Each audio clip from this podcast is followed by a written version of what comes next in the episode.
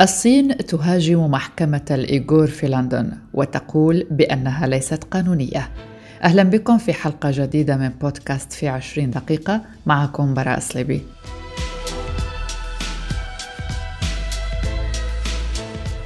تسعى الصين بكل الوسائل إلى تشويه الحقائق المرتبطة بحملتها ضد أقلية الإيغور المسلمة في شينجيانغ والتي ترقى إلى مستوى الإبادة الجماعية وفي بيان صادر يوم الأحد السادس من يوليو حزيران رفضت السفارة الصينية في لندن المحكمة البريطانية التي تحقق في إبادة الصين لأقلية الإيغور معتبرة أنها ليست قانونية ولا ذات مصداقية.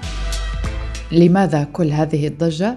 لأنه تم عقد محكمة خاصة بالإيغور في لندن عقدت جلسات استماع مدتها أربعة أيام وانتهت يوم الاثنين تشير الأدلة التي لديها إلى أن بكين ارتكبت إبادة جماعية في شينجيانغ. في سلسلة ادعاءاتها ذكرت السفارة الصينية أن المحكمة مجرد مهزلة أخرى مناهضة للصين وقد اختلقها عدد قليل من الأفراد بهدف نهائي هو استخدام شينجيانغ لاحتواء الصين. وزعمت السفارة أن ما يسمى بالمحكمة ليس جهازا أو إجراء قضائيا كما يوحي المصطلح مدعية أنها تتكون من أشخاص لديهم دوافع خفية وليس لهم أي وزن أو سلطة. وأضاف البيان المحكمة الزائفة تضم مجموعة من الأفراد الذين يكسبون رزقهم من شيطنة الصين وهي ممولة من مؤتمر اليوغور العالمي وهو منظمة مكرسة لفصل شينجيانغ عن الصين.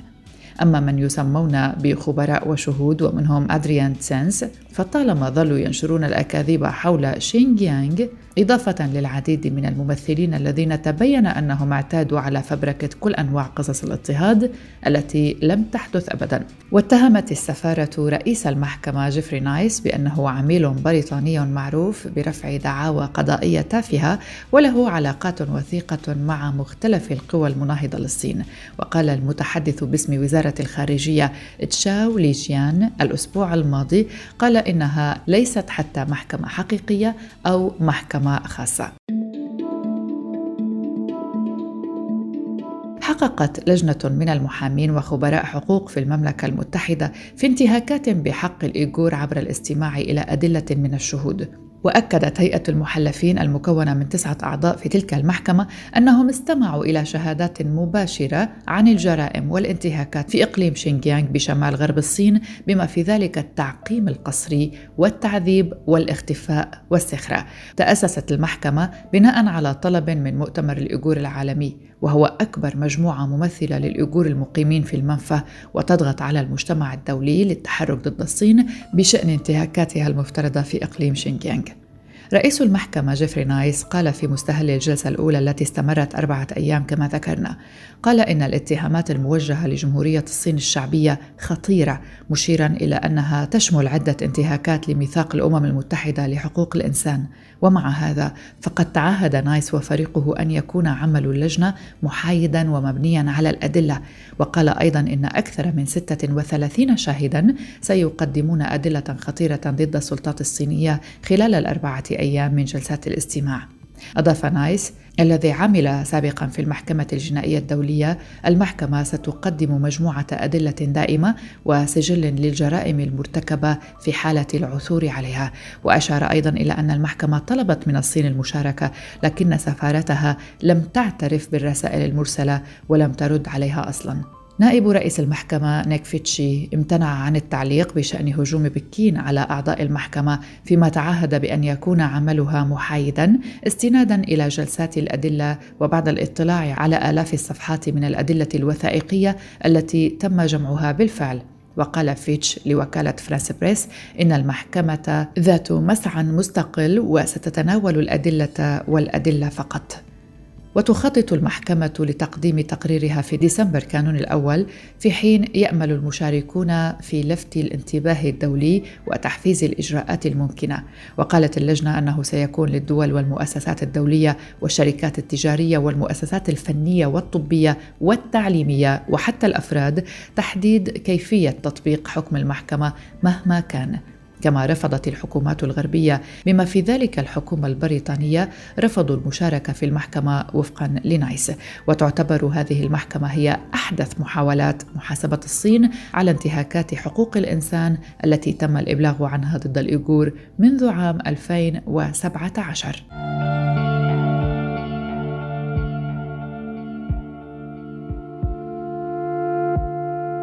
لا تتمتع المحكمة إذا بدعم حكومة المملكة المتحدة وليست لديها صلاحيات لمعاقبة الصين، لكن المنظمين يأملون أن تؤدي عملية تقديم الأدلة علنا على إجبار المجتمع الدولي للتصدي للانتهاكات ضد أقليات الإيغور المسلمة. قلب نور صديق وهي مدرسة من العرقية الأوزبكية من أورمتشي عاصمة شينجيانغ المعلمة التي كانت أول شاهدة شهدت ضد الصين فيما يتعلق بإساءة معاملة الإيغور قالت إن رؤساءها المنتمين إلى الحزب الشيوعي أمروها بتدريس مسلمي الإيغور اللغة الصينية في معسكرين مكتظين وقذرين لإعادة التأهيل. أحد هذه المعسكرات للذكور والآخر للإناث قالت أيضا إن الحراس يهينون النزلاء في معسكر الرجال في شينجيانغ حيث درست لغة المندرين.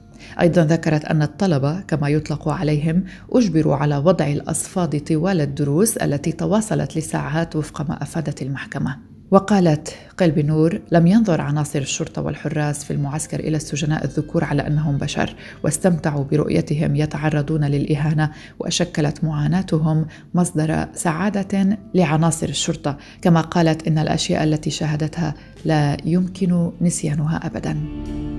وقالت إحدى الشاهدات لم يتسنى لنا معرفة اسمها. قالت قبل جلسات الاستماع إنها أجبرت على الإجهاض وهي حامل في الشهر السادس وأفاد معتقل سابق آخر.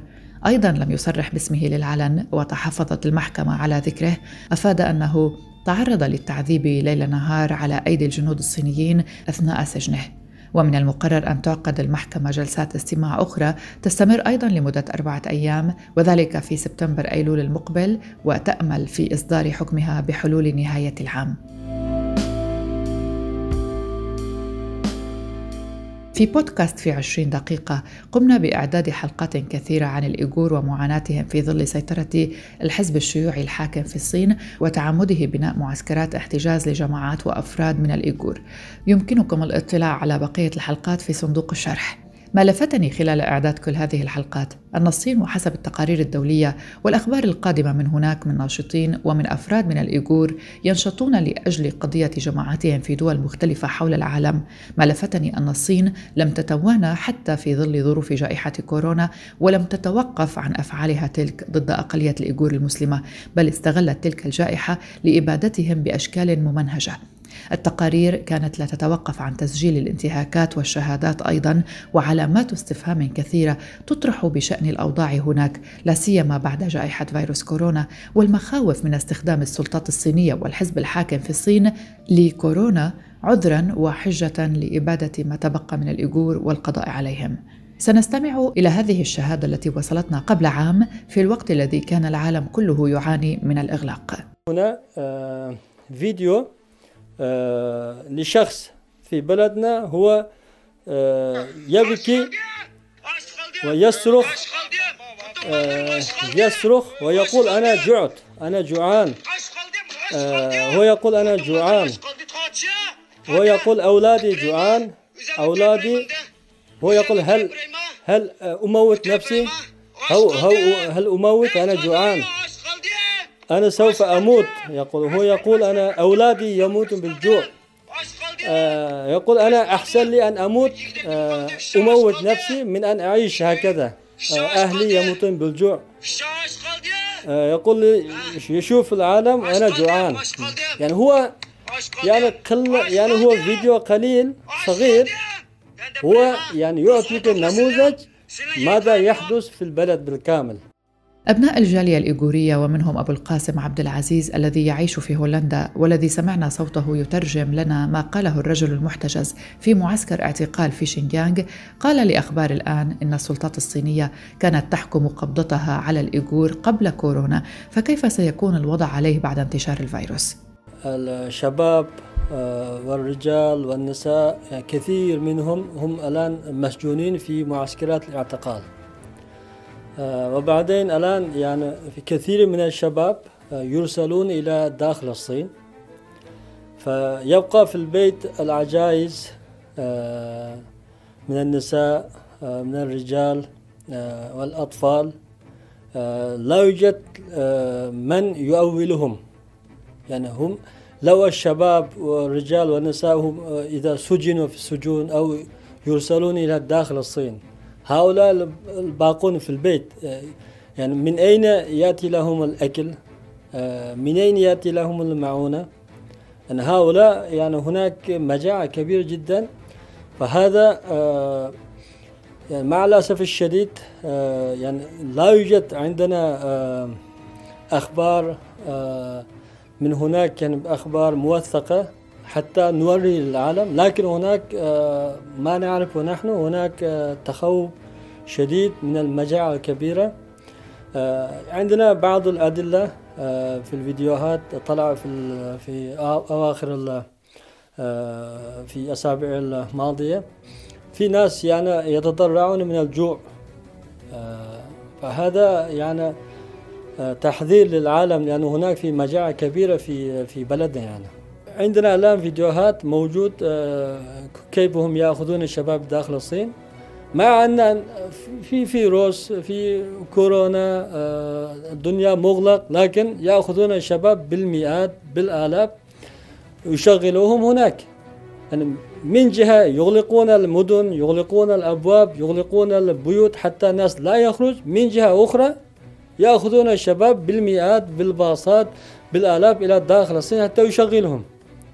فهذا الازدواجية وهذا وهذا يخوفنا أن الصين عندها نية أن تريد الشعب الأيغوري يعني ينتهي من بلدنا يعني. يشتبه بأن النساء تعرضن لاعتداءات عندما كن تستدعين إلى التحقيق.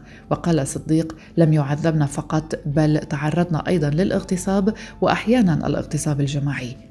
تشير مجموعات حقوقية إلى أن مليون إيغوري وغيرهم من الأقليات العرقية الناطقة بالتركية قيد الاعتقال في معسكرات في شينجيانغ. وبالعودة إلى المحكمة التي تقام جلساتها في لندن وهذا هو موضوعنا الأساسي اليوم. فقد تحدث الشهود عن عمليات تعذيب واغتصاب جماعي أيضا.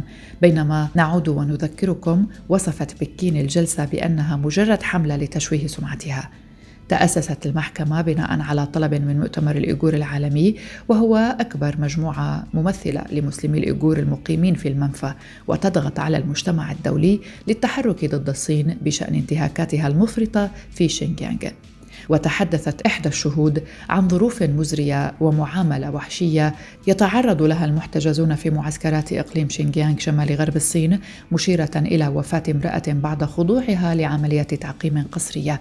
وعقد محلفو محكمة الإيغور التسعة في المملكة المتحدة وبينهم محامون وخبراء في مجال حقوق الإنسان عقدوا جلسة الاستماع للأدلة وهي الأولى من بين جلستين ستفضيان إلى نشر تقرير في كانون الأول ديسمبر يحدد إن كانت الصين قد ارتكبت إبادة فعلا.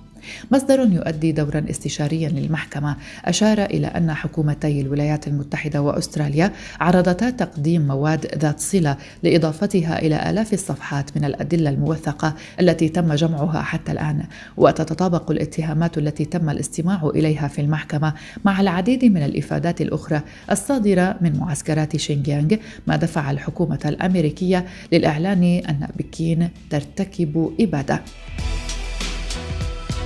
ولا تتوقف الشهادات المؤلمة الخارجة من إقليم شينجيانغ فكل يوم تخرج إلى العالم شهادة على الممارسات الصينية القمعية ضد شعب الإيغور الذي عانى ولا يزال يعاني بسبب القمع الممنهج الذي يديره الحزب الشيوعي الصيني. الزوجان الكنديان أندريا وغاري ديك يرويان ذكرياتهما في إقليم شينجيانغ خلال إقامتهما بين عامي 2007 و 2018 Just really enjoyed life, enjoyed لقد استمتعنا حقا بالحياة استمتعنا بالتواجد مع شعب الإيغور والقبول والترحيب بالعلاقات والثقافة. وكان ذلك وقتا مميزا للغاية. لكن في عام 2016 هو الوقت الذي لاحظنا فيه إنشاء مراكز الشرطة على كل تقاطع رئيسي. لاحظنا الكثير من الحواجز وحواجز الطرقات وتقييد الوصول إلى الأحياء واقتصار الوصول إلى الأحياء على مدخل واحد فقط. لذلك رأينا أن هذه الأشياء بدأت تحدث وكنا نعلم أن هذا لن يسير على ما يرام. كل أسبوع. بدأنا نرى المزيد والمزيد من القيود القادمة. كل أسبوع كانت هناك قاعدة جديدة أو تطور جديد. Every week there was a new rule or a new a new development. بدأت الأمور منذ ذلك الحين بالتدهور حيث عمدت السلطات الصينية بالتضييق على المدنيين وملاحقتهم حتى في شعائرهم الدينية. And then we saw just a very consistent increase. رأينا أيضا زيادة في تفكيك الثقافة كما تعلمون تم فحص الحجاب وأطوال التنورة لم يعد بإمكانهم التضحية بالأغنام خارج أبواب بيوتهم كان هناك مكان واحد يمكنهم القيام بذلك فيه. لذلك كان لا يزال مسموحا به ولكن تم نقله ووضعه في مكان معين. في النهاية لم يسمح لهم بوضع سجادات الصلاة في منازلهم. They weren't allowed to have prayer carpets in their homes. البقاء في ظل هذه الظروف كان مستحيلا حيث اختارا الخروج من البلاد بعد حالة من اليأس أصابت العائلة بسبب ما رأوه. بالنسبة لعائلتنا من أجل أطفالنا لدينا ثلاثة أطفال. شعرنا للتو أن الأمر أصبح صعبا للغاية وعلينا المضي قدما. كما تعلم كان الأمر أكثر إحكاما وأصبح الأمر أكثر صعوبة. كان اليأس الذي شعرنا به قويا للغاية. كنا بحاجة فقط إلى المغادرة وكان الأمر صعبا. لم نرغب في المغادرة لكننا شعرنا أنه ليس لدينا خيار آخر. كابوس عاشته الأسرة الكندية في إقليم شينجيانغ ولكنهم استطاعوا الهرب منه على عكس الآلاف من الأسر الإيغورية التي تعيش هذا الجحيم منذ سنوات. في منطقة يبدو أنها خارج الضمير الإنساني العالمي.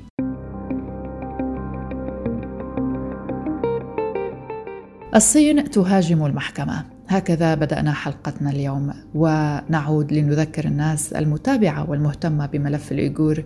في مارس آذار الماضي كانت المحكمة واحدة من أربعة كيانات بريطانية وتسعة أفراد عاقبتهم بكين لإثارة تساؤلات بشأن معاملة الإيغور. يأتي ذلك فيما تتهم الحكومة الأمريكية الصين بارتكاب إبادة جماعية في شينجيانغ وفي حين رفضت بريطانيا استخدام هذا التصنيف لكنها انضمت إلى الولايات المتحدة وألمانيا الشهر الماضي في دعوة بكين لإنهاء قمع أقلية الإيغور المسلمة. وجاء إطلاق المحكمة قبل أسبوع من قمة مجموعة السبع في بريطانيا التي سينضم إليها الرئيس الأمريكي جو بايدن والذي كان يحث الديمقراطيات الغربية على اتخاذ موقف أكثر صرامة تجاه الصين وقبل القمة قال وزراء خارجية مجموعة السبع الشهر الماضي إنهم قلقون للغاية من انتهاكات حقوق الإيغور كما حثوا على إنهاء استهداف القادة المؤيدين للديمقراطية في هونغ كونغ.